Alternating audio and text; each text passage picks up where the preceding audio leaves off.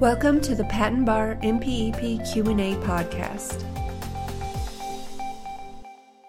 Today's question comes from the Manual of Patent Examining Procedure or MPEP 9th edition, revision 07.2015.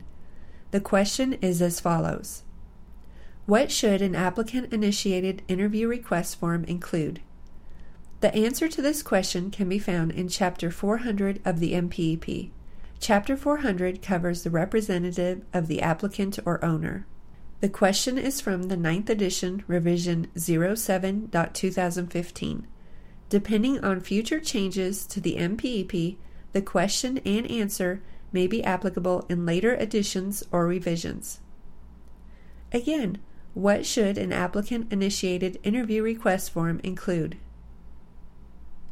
As shown in Chapter 400, an applicant initiated interview request form should identify the participants of the interview, the proposed date of the interview, whether the interview will be personal, by telephone, or through video conference, and should include a brief description of the issues to be discussed.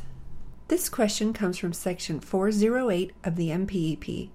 The following is a brief summary of Section 408. MPEP 408 Interviews with Patent Practitioner of Record. When an applicant is initiating a request for an interview, an applicant initiated interview request form should be submitted to the examiner prior to the interview in order to permit the examiner to prepare in advance for the interview and to focus on the issues to be discussed. This has been another episode of the Patent Education Series Patent Bar MPEP Q&A podcast with your host, Lisa Parmley, Registered Patent Practitioner number 51006. Please visit patenteducationseries.com for more free information to help you learn more about and pass the patent bar exam.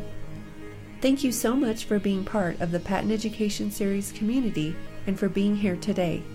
We're here to help you succeed. If you'd like to help the show, the best thing to do is to subscribe and share it with a friend.